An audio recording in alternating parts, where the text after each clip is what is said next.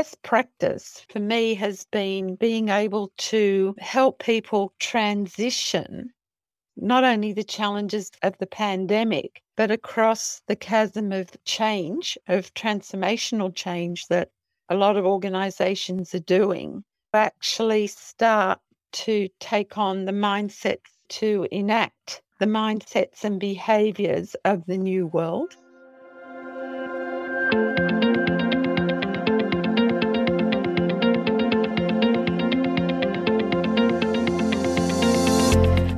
Renata Bernarde, and this is the Job Hunting Podcast, where I interview experts and professionals and discuss issues that are important for job hunters and those who are working to advance their careers. So make sure that you subscribe and follow, and let's dive right in.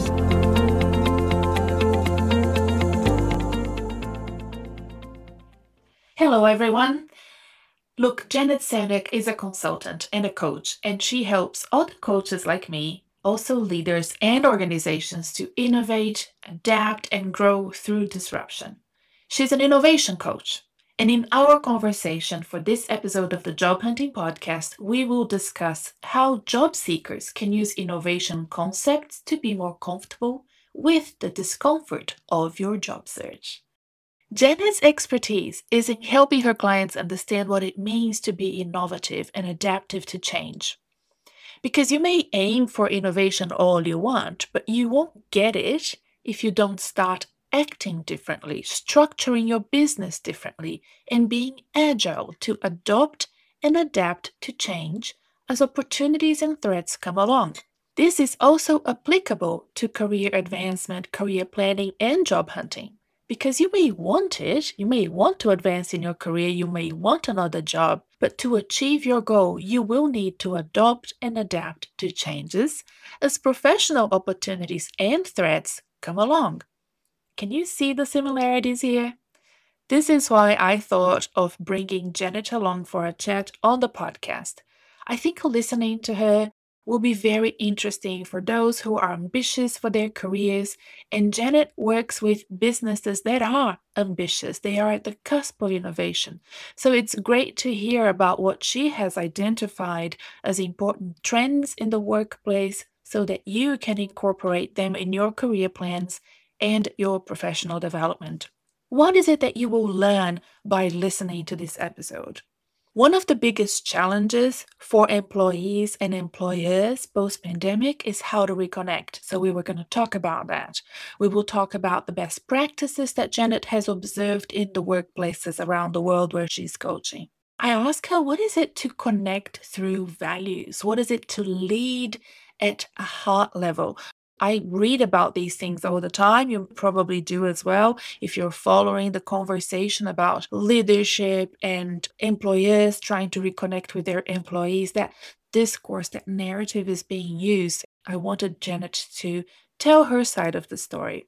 How can professionals break the inertia of you know the daily hustle in order to achieve their bigger career goals so i asked her that why is it important to be uncomfortable and be comfortable in being uncomfortable? You know, this is so important as your job search. And Janet is all about that as an innovation coach. I also discuss with her the key sources of discomfort. And then, of course, you will learn how professionals like you can safely step into job search in 2022, being comfortable with the discomfort. This conversation happened live on my LinkedIn, Facebook page, and YouTube channel a few weeks ago. We have then edited this conversation and made it into a podcast episode. So, if you hear some weird noises in the background, or maybe us interacting with people that are watching, you know why. sometimes we edit things out, sometimes we leave it in just for context. If you are one of our new 340 plus new subscribers this month. We welcome you to our newsletter. We welcome you to our community of job hunters and career enthusiasts. The subscription to our newsletter is growing like crazy. So, thank you so much for joining us. It's fantastic to have you on board. Of course, with the new subscribers of the newsletter, there are more and more listeners to this podcast. I don't know if it's the chicken or the egg that comes first, but you know, you are so welcome here. I hope that you are enjoying all the resources and tools that I have sent you. And if you haven't got them, go to my website and you can download them, like the optimized job search schedule, and make the most of what's available to you on my website. And of course, the huge library we have here now of over 140 episodes of this podcast please give this podcast a five star ranking and write us a review. It will help us so, so much as it has, as you can see from all the new subscribers and listeners.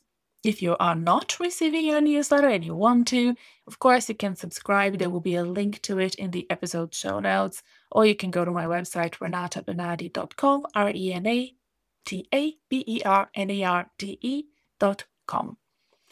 Before we head to the interview, remember that the links mentioned are in the episode show notes. So if there's anything that we mention, you can find it there. Hopefully, I will add all of them. I always try my best. So apologies if I forget one or another. If you're a subscriber, you can always reply back to the newsletter and let me know, and I'll send it to you. Janet's company is called ImagineNation.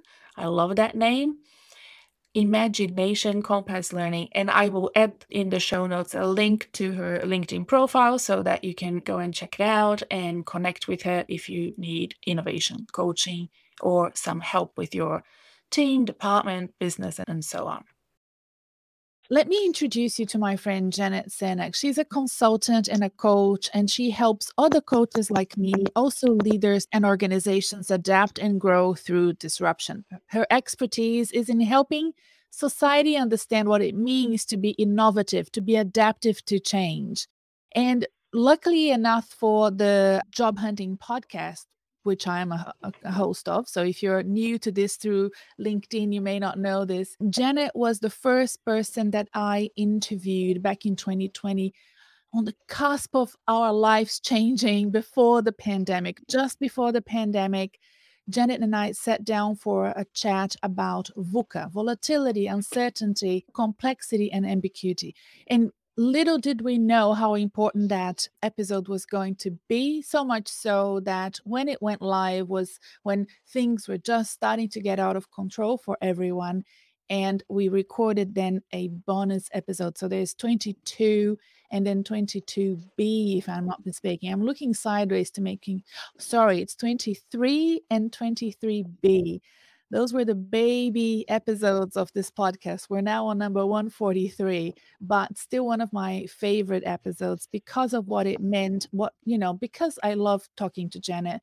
You have such a, a lovely way of explaining complex issues to everyone, but also what it meant to the podcast and to the listeners to have you on board at a time when we really needed to understand VUCA. And who better to talk to than you, Janet? So thank you so much. Now, I'll let you speak soon, Janet, but let me just say that your company is called ImagineNation, which is a great name. So, after listening to this conversation, if anyone here wants to work with Janet, learn more about her company, please go to her LinkedIn profile and learn more about what she does. And she has been consulting and coaching leaders during this pandemic, not just in Australia, but worldwide. So I thought selfishly, I'm very interested to know what you've been doing. And I thought maybe my listeners could also learn from your intelligence, the information that you bring from those workplaces, things that you have identified, important trends that we can all incorporate into our career plans and professional developments in the future. Now, tell us you know i don't want us to go too deep into your career story because in episode 23 we spent quite a lot of time talking about your wonderful career and all the amazing things you've done. And I want people to go back and listen to that episode. But since we last spoke here publicly on the podcast, since March 2020, what have you been up to? Where have you been? And tell us all the gossip. Oh, gosh, such a big question. Well, the first thing that I noticed that I needed to do as COVID hit was to generate some kind of cash flow that would give me some sense of certainty.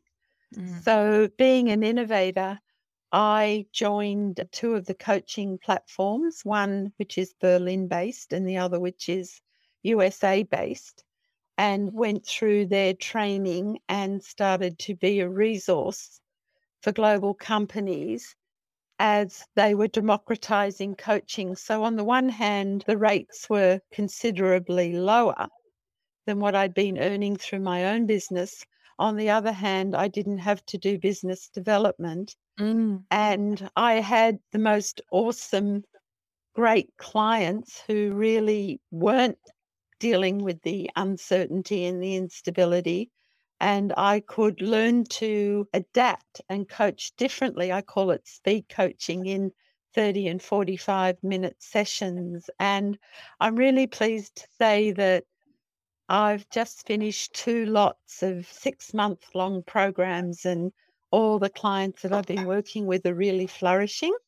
Mm-hmm. So that was a way of being and also benefiting from all of the changes in the coaching industry globally as it mm-hmm. democratizes and coaching becomes available and accessible, not just to senior leaders, but to managers you know, especially middle managers and people leaders across global, you know, and local organizations. So that was one thing that I I've been focusing on and I really enjoy it. It's almost why I was late. I was just helping a manager in India better balance his work time and his home time, family time.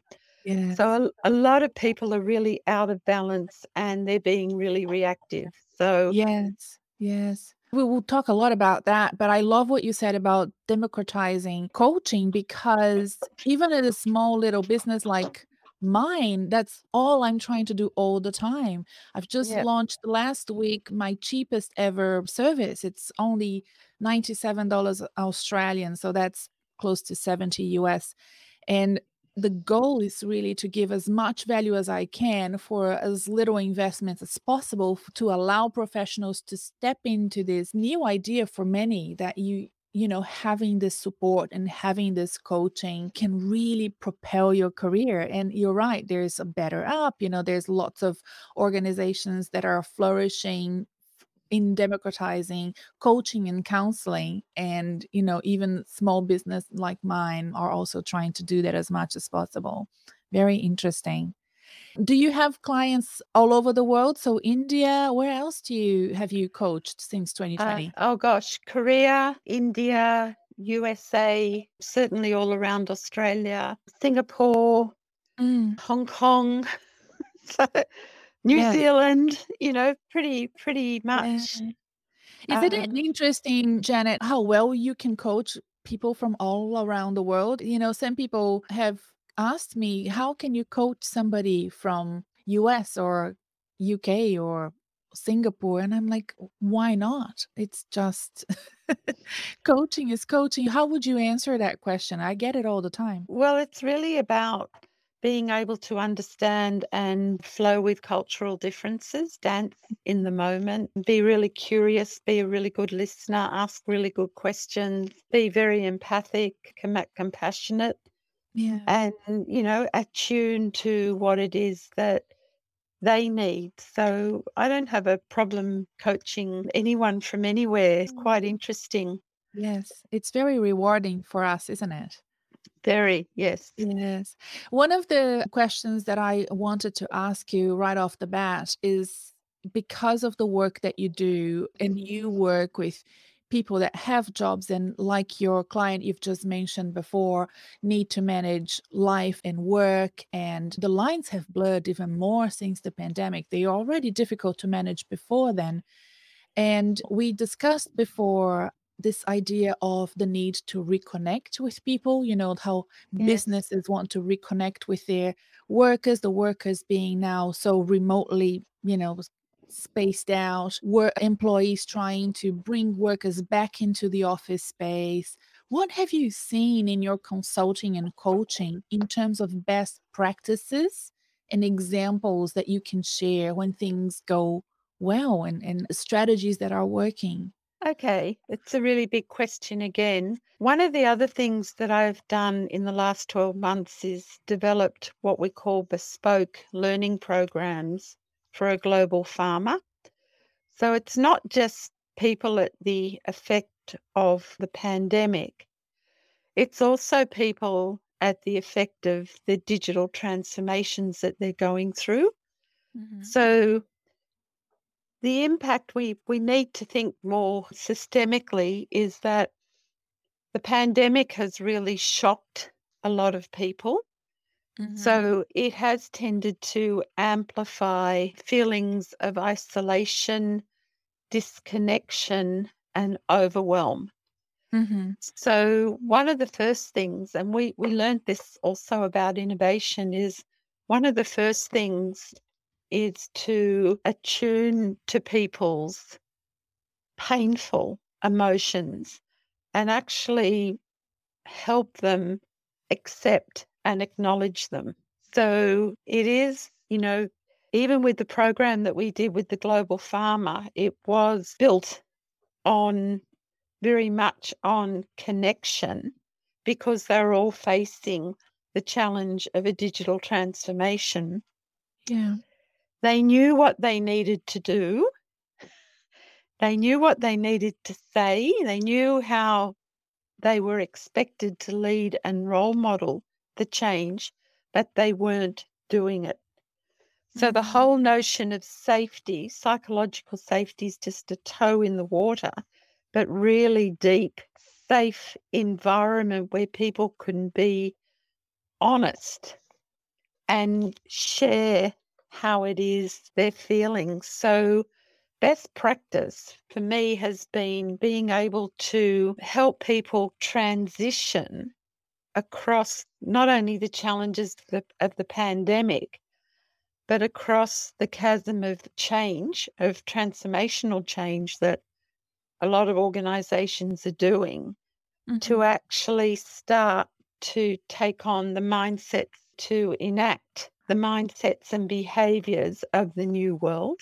So, therefore, there's accepting how the painful emotions that people are feeling, giving them some kind of benchmark of where they're at. So, we use the growth leadership indicator and then giving them a mix of learning principles that are future oriented, supported by one on one coaching Mhm. so that they can deal with whatever is going on for them. And we dance in the moment with that, but also by using a quantitative assessment, you can actually help people focus on the areas and the skills that they need to develop to be effective in the 21st century context. So, you know, we've known for the 10 years we've been working in innovation is, you know, what you were doing 10 years ago isn't what's needed today mm-hmm. or in 10 years' time. You know, it's a whole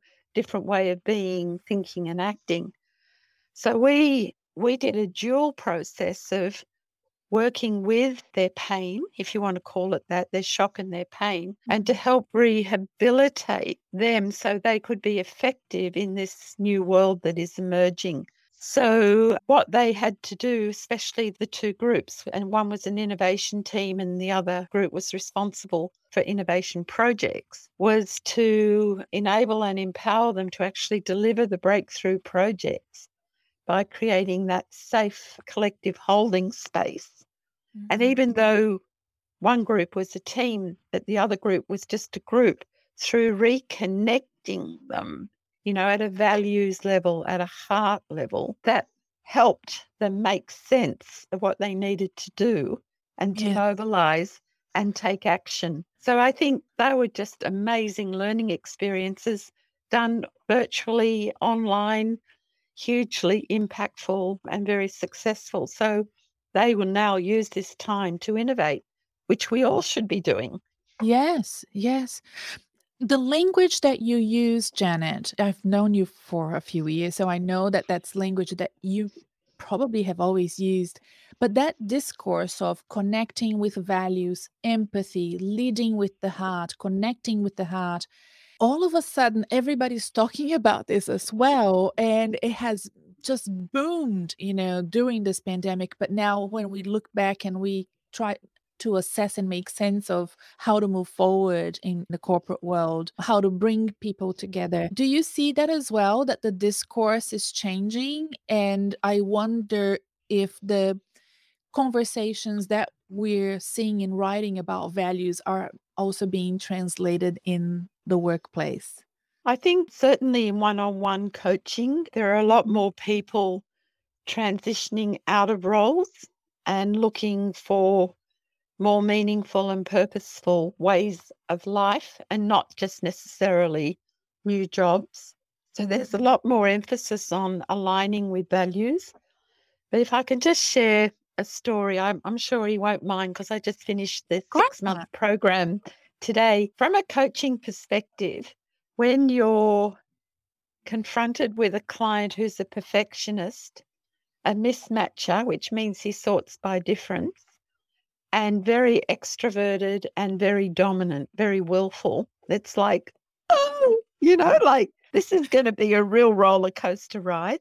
Yes. It wasn't until I actually partnered with him to connect with his heart and he realized that he had been emotionally neglectful. Mm-hmm. It's a new term, he mm-hmm. invented it, that he'd been spending his whole career in service of others and not doing anything for himself. So I think, yes, you're right, is there's a lot more attention on values, but there's also a lot more attention on self-care.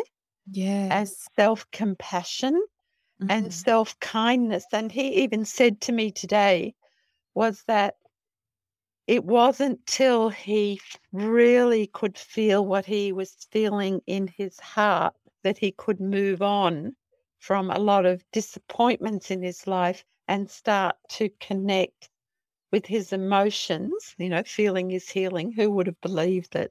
Mm-hmm. That really is true, that he could actually move forward. Yes, that's so interesting. When we spoke and decided to do this live stream, I wrote down new language in the corporate world reconnection and the way that i was thinking about it was businesses trying to reconnect with their people trying to bring them back together again convincing them to interact more. And now that i'm talking to you and listening to you i'm thinking businesses may really want to do that but individuals want to reconnect with their core.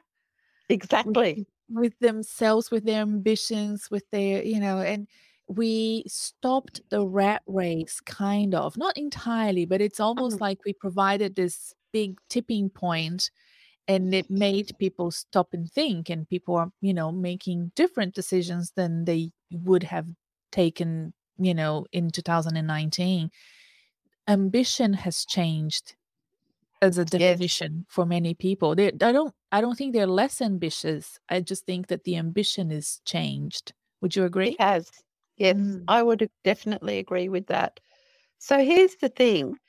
So we don't want to forget about connecting with customers Mhm. because the other thing, it's not only people in organizations who've changed, it's customers who've really changed as well. So we need to be able to do both simultaneously. It's paradoxical, connect with customers and connect with our people.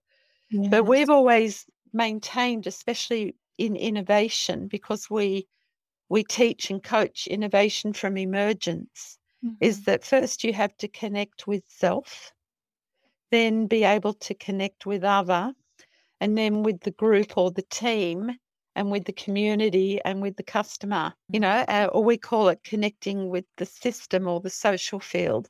So mm. connection is the key word for, you know, a key for everything. Help connect with other people so they can be heard, connect with people so they can feel appreciated. Yes. Janet, on the other hand, as well, as you know, most of the listeners here are keen to advancing their careers, and that often comes in the way of changing jobs. And there is a lot more of that happening Sure is. So there's there's a lot more of people feeling discontent where they are and making emotional decisions. I think especially end of 2020, 21, their jobs and quitting or taking breaks. Many of those are back in the job market again because you know you might do a transition during such a difficult time and land in a place where it's not really what you wanted. So there's the second wave of job search happening with people that have changed jobs during 2020, 2021, which is really interesting. And that's happening worldwide. It's not just Australia, it's not just US. So, a lot of other professionals I speak to feel very much FOMO, the fear of missing out, and they're juggling the FOMO of, you know, should I be doing this? You know, apparently it's a hot market for candidates. I could be out there looking for work, but I don't feel safe doing it. I love talking to you about this idea of safety, jumping into unknown into a VUCA environment, into an environment that is ambiguous. I feel like people have a fear that's way bigger than it should be. You know, paper tigers type of fear. Yeah. Do you agree? Oh, look, one of the programs that we did for the Global Pharma was actually called Face Everything and Rise. It was contracted specifically to deal with fear of failure, risk adversity, and imposter syndrome. You know, so they're the key things that paralyze people from taking intelligent action. So, yeah, there's a lot of that. So, what I've noticed, especially with coaching clients, is that some people are feeling paralyzed because they want to do something meaningful, but they don't know what that is. And it's almost like they're stuck in their seats. Others want to do more meaningful work that is more aligned to their values. And others just want to do remote work whereby they can have a better quality of life. So, where we usually start with, and I've been doing a lot of this lately, so it's really interesting because I'm not typically a career coach, is coaching people through actually something you and I could probably do in an hour, but getting people to hit their pause buttons to Mhm. retreat and reflect on what kind of future they want to have. So I'm being really specific now. So I, I give them a template and I say, well, you know, what kind of work do you want to do? What kind of relationship do you want to have? How much money do you want to make? Where do you want to be located? What kind of family life do you want to have? What do you want for your kids? So to help them, it's like COVID's forced us in a lot of ways to go back to basics. It's Mhm. like create a compelling picture of your desired future state. Don't worry yet about what you're going to do. Yes. Just start to deeply reflect in stillness and in silence and do it with your partner or, you know, with your family. What do you want to have? And that helps people pay deep attention to what's important to them and is meaningful and purposeful. And it also helps them focus that attention and be intentional in creating a vivid picture. It's not a vision, Yes. creating just a vision picture of what they want to have. And interestingly, most people have said, Oh, I've never done that. Mhm. So I'm saying, you know, do it in pictures, do it in words, do it as a mind map. I started doing this probably 20 years ago. But Yes. that's the first step. And Yes. so I work with them to articulate and clarify that in whatever way works for them. It's very non prescriptive. And then the next phase is to say, well, who do I need to be to have that? So then it's what are the emotional states? What are the mind states? It's usually I'm learning from a new course I'm doing with Dr. Dan Siegel how much discipline, you know, needs to be in with the creativity. That Mhm. was a really big learning from That's of such a great way of putting it, you know, I love that. Mm. Let me update you on and everybody else listening on episodes that are coming up before yours, you know, because yesterday I recorded episode 144 and I kid you not, it's called, I don't know if I have it here. It's called The Six Questions You Should Ask Yourself Before Job Searching. Exactly. And it's really aligned with what you've just said. I like what the color and movement that you provided with the idea of pictures. I didn't think of that, Janet. So, you know, after listening to 144, people should definitely listen to this episode, which will be 147. And the other episode that we recorded here live on LinkedIn a couple of weeks ago, and it's coming up soon, is about grit. So, this idea Yes. of the perseverance and the passion because I always tell people when they're starting to job search or you know when they reach out to me after job searching for a long time and not getting any results is motivation alone won't get you there you No. have to you have to treat this as a job and have the discipline and just do it every day even if it's a couple of hours a day but really that this is your job now you know if what you want is a new job Ooh. So, so interestingly, from a Yeah. coaching perspective, once people have created that vivid picture in whatever modality works for them, we Uh-huh. would then start to set some goals. So it's like a pre work assignment before setting the goals.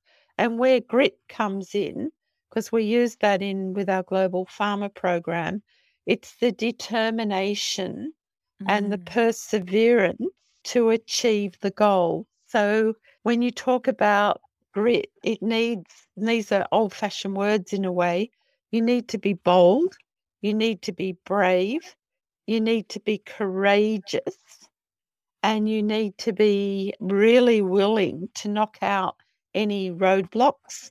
So that was a very important part of the program that we did for the global pharma is Yeah, how.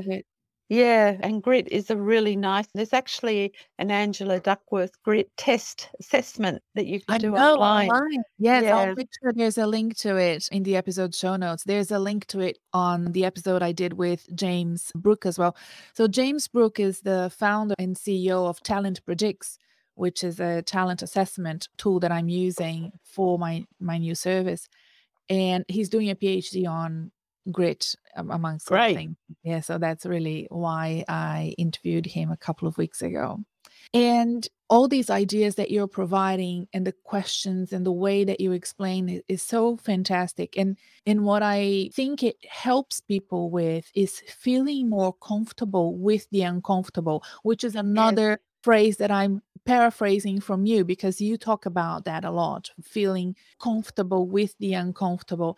And there's so much lack of comfort in job hunting. I don't even know where to begin. If you're listening and you're job hunting, you know exactly what I'm talking about.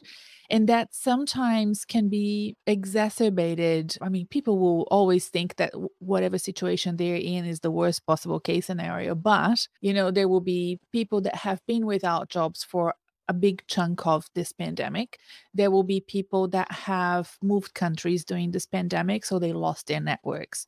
There will be people that have gone out on mat leave, you know, maternity leave, and are finding it really hard to come back. Also, if you are of a certain age, you may find that it's you know it's harder for you to be shortlisted so there are all of these extra levels of lack of comfort janet and, and i know how passionate you are about those especially ageism right And gender bias.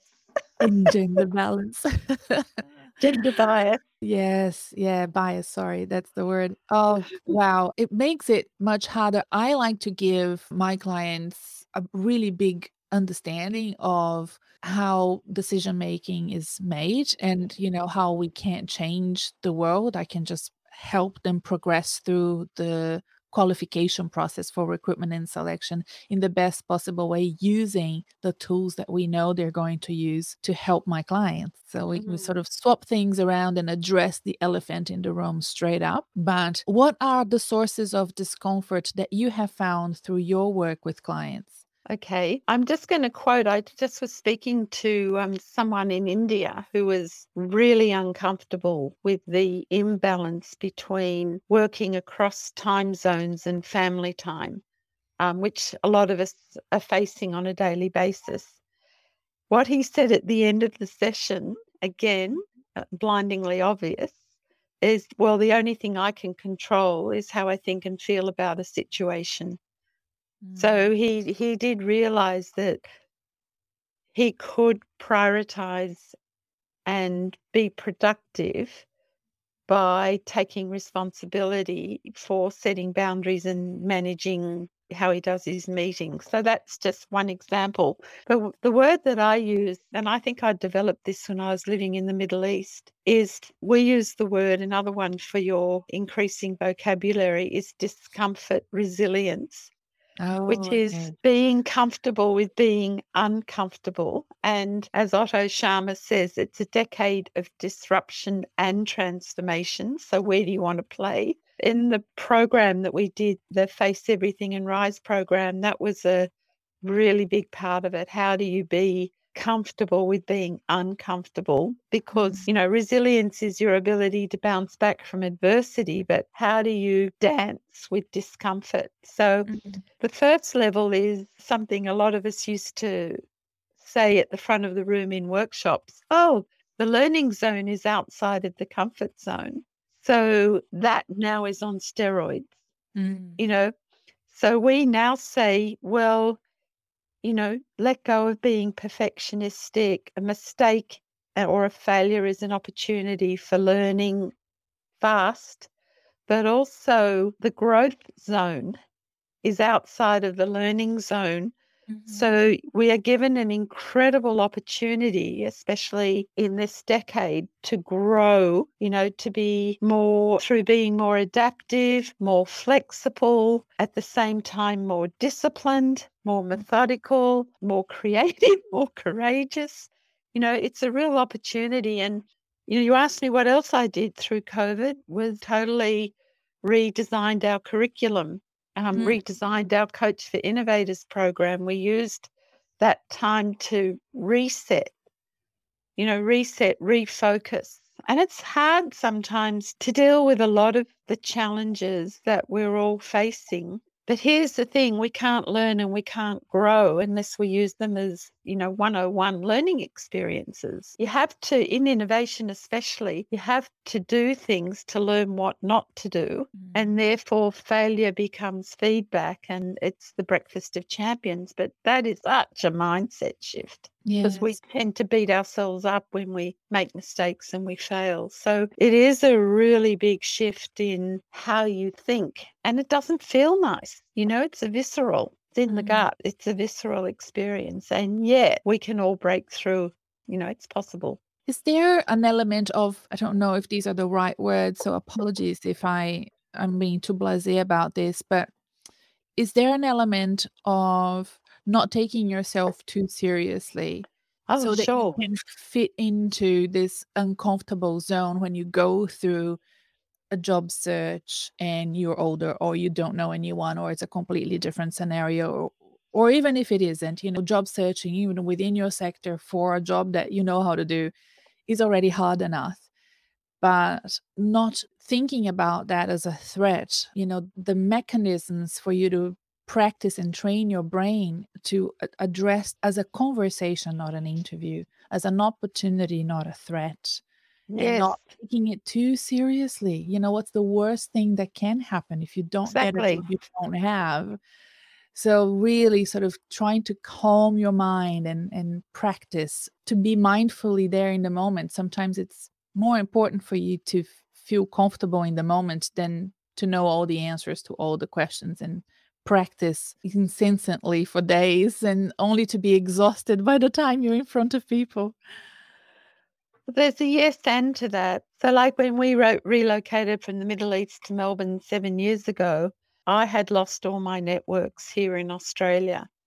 Mhm. So, therefore, I had to be creative and adaptive.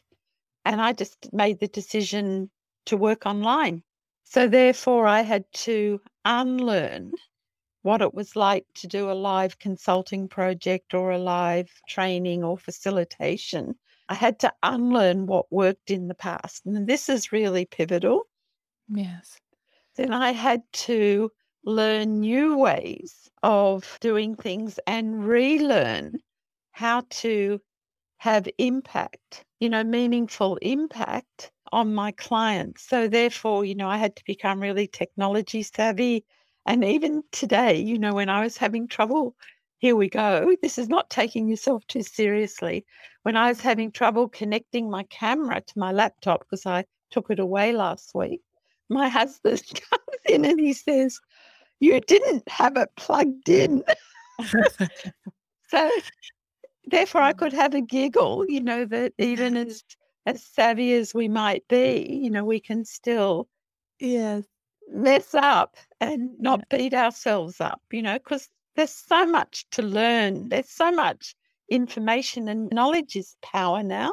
Yes. We have somebody listening on YouTube, Janet, and they're saying, interesting show. Renata, how to face fear of failure when we are going through so much uncertainty in our careers? I think that that's an, a good question. And I can completely understand the, the feeling. How, how would you address it, Janet? Okay, that's a r another great question. So, one of the Mm. things I did a couple of years ago was I hit my pause button and I sat down in retreat and reflection, in stillness and science, and reframed what success meant to me. Mm. And I realized then it was not about making money because had it been, I would have joined one of the big consulting companies years ago. Mhm. So I had a clear picture in my mind of what success means to me.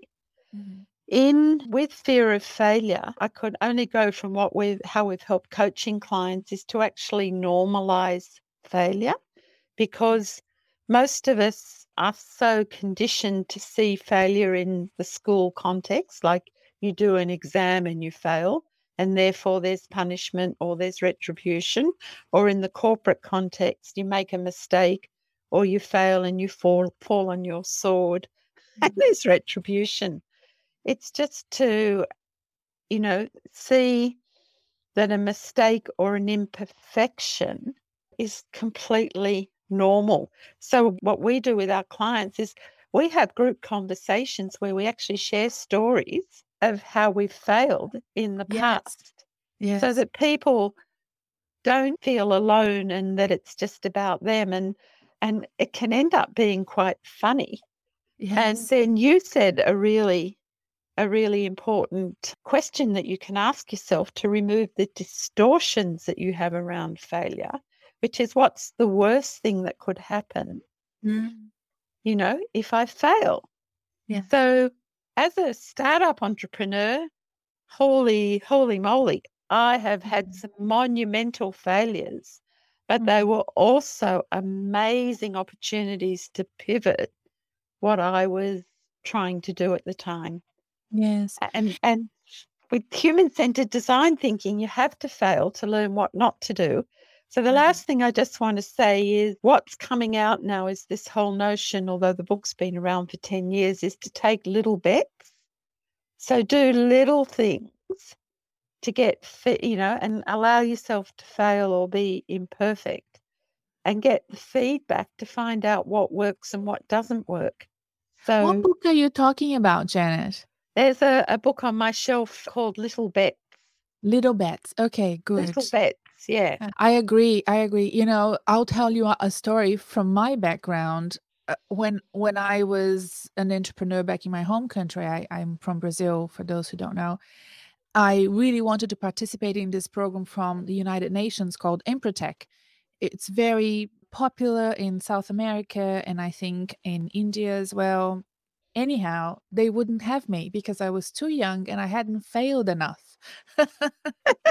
so I I said, look, I I dropped out of uni twice. So I had really dropped out of uni twice. And I promised to fail this program if you you have me. I know there was a project that you had to do, and the project was ranked, and I wanted my project to fail. And they got me in. And I was the youngest by two decades. Like I was in my early 20s, everybody else was in their 40s.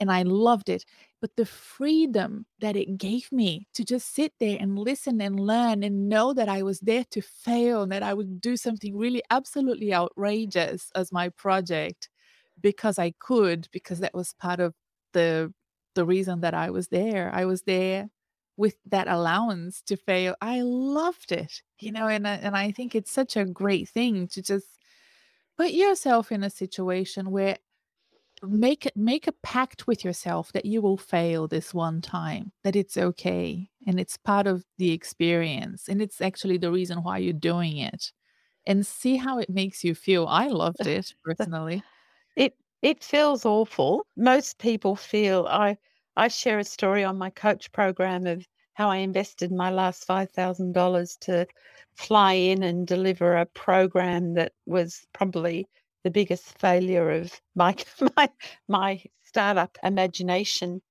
uh-huh. is that until you have that really visceral yeah it, you know it, it, failure it feels horrible yes in um, real life it does when you're doing it as part of a professional development program it doesn't doesn't feel awful but in real life it does yes so what you've said is right, is you reframe failure as an opportunity for learning, which is what mm. the agile movement has done, or you normalize it. You make mm. it okay and you remove the negative consequences and you bring in positive rewards or positive consequences. Mm. Uh, and then the other thing is to just notice from another from a coaching client today i could say oh you've become an ace disruptor and he said oh what does that mean i said well you you're hearing your internal dialogue and when it's telling you you haven't done it good enough you're actually interrupting it and you're mm-hmm. arguing with it and you're stopping it from controlling you so, therefore, you can be free of that relentless self criticism, that mm. relentless self depreciation. You know, I didn't do it well enough, or no one listens to me, or, you know, like you can silence those, the, the less useful or resourceful self talk, the self blame. It's yeah. usually you beat yourself up more than anyone else beats you up when you fail because you have such high, many of us do have such high expectations mm-hmm. of ourselves. And what he shared with me is, well, I'm just going to be myself without expectations. And if I don't have those, then I won't be disappointed. It's mm-hmm. really easy. I'm just a normal person. So there's lots of ways to to deal with it. Yes. We we're there's a, a, a sentence now, a quote that I'm trying to think about. I, I won't remember the exact wording, but it's basically, you know, we're living in this amazing world of high tech with brains that are designed for the cave. That's right. and I think that that acknowledgement of the discrepancy between how we are wired internally and what makes us tick and what makes us anxious and nervous and stressed and fearful are not designed to interact with the things that we're interacting with now. They're designed to interact with saber tooth tigers and things that were about to kill us.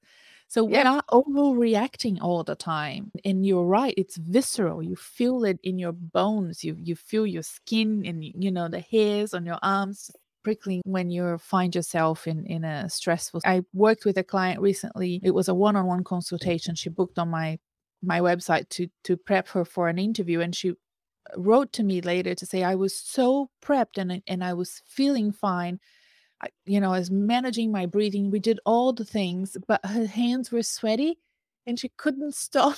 she couldn't stop. You know, her it, it's how we react, right? It's yeah. Sometimes beyond our control. It's amazing. Well, yes, there's a yes and. Most of my clients, again going back to 101 basics to Stephen Covey, it's to acknowledge that you're being reactive yeah. and to actually intentionally create the space between stimulus and response mm-hmm. through breathing to get mm-hmm. grounded, mm-hmm. to be mindful, and to be conscious to start to introduce options and choices Mhm. to actually respond instead of react. And I would say 90% of my coaching clients, that's the core principle that we're working with. And to, you know, we're being reactive, as you said, because we're wired, you know, to for survival. Yeah. And we're living in a totally uncontrollable world. So therefore, it's more important than ever to be grounded, to be mindful, to be conscious, breathing, yoga, meditation, running, walking, time out, lunch breaks, you know, back to basics. Yeah. Family time, sensible meals, you know, these are it, it's just like being being the cause of what you want to have rather than being at the effect of everything that's impacting you. It's much more holistic than we have given credit for, especially, you know, m- people my age who were brought up in the 80s and 90s and early noughties when it was all about the hustle culture and all about how long you could, you know, work and the many hours you could put into a project. I, I don't think we can go back to that anymore. No, it's going to be different.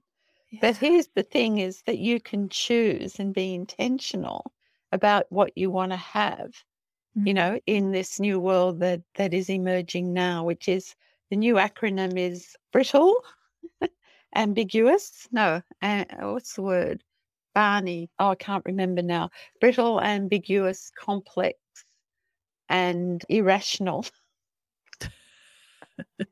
I saw that the other day. I still prefer VUCA, Janet. Yeah, yeah. I'm not a big Barney fan. But here's the thing, you know, quality connections, self care, empathy, compassion, courage, and being willing to leave your comfort zone and develop some grit and go out there and learn new ways of being, thinking, and acting differently to deliver the kind of results you want to have, you know, in, in an uncertain and unstable world. Yes. All right, my friend. Thank you so much for yet again a great conversation. I love talking to you. You explain things so well, and I can't wait to have you again maybe next year for another chat. Great. Thank you for having me. Okay, so here are my reflections from this lovely chat with my friend Janet. She is the epitome of lifelong learning, isn't she? I mean, the way that she quickly pivoted at the beginning of the pandemic, I also had to do it, but I'm always in awe of how people have done it. And Many of us self employed, small firms, small consultants really struggled to find new clients and retain old ones, and, and she did well. She's been very busy. In our careers, with discomfort resilience, is the ability to be comfortable with being uncomfortable. And this is the biggest takeaway, I think, for me as a coach in helping my clients build that discomfort resiliency. It's an added layer to resiliency, isn't it?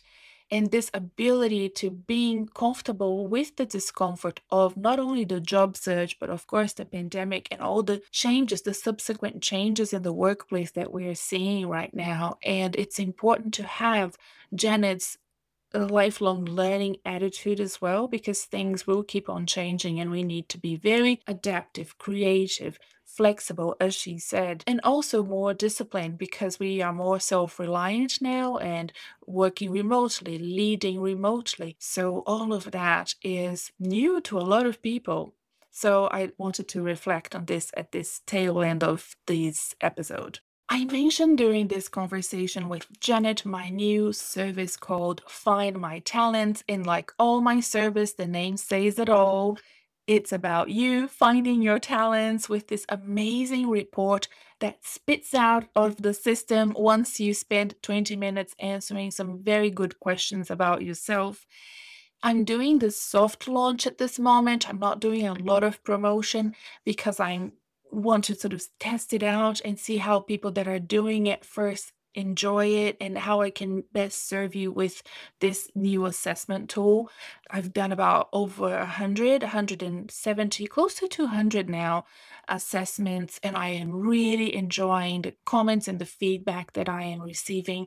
And I would love for you to learn more. Go to my website, there's a link to this on the episode show notes, and find out more about how you too can find your talents and utilize them to write your resumes, write your cover letters, talk about yourself. It's such a great report, so well designed for professionals like you who are ambitious for their careers and want to have the right narrative, the right information to talk about themselves for those important conversations that we usually have doing job search. So find the link in the show notes, go check it out. I am loving it, and I hope that you love it too. Bye for now, and I will see you at the next episode. Bye.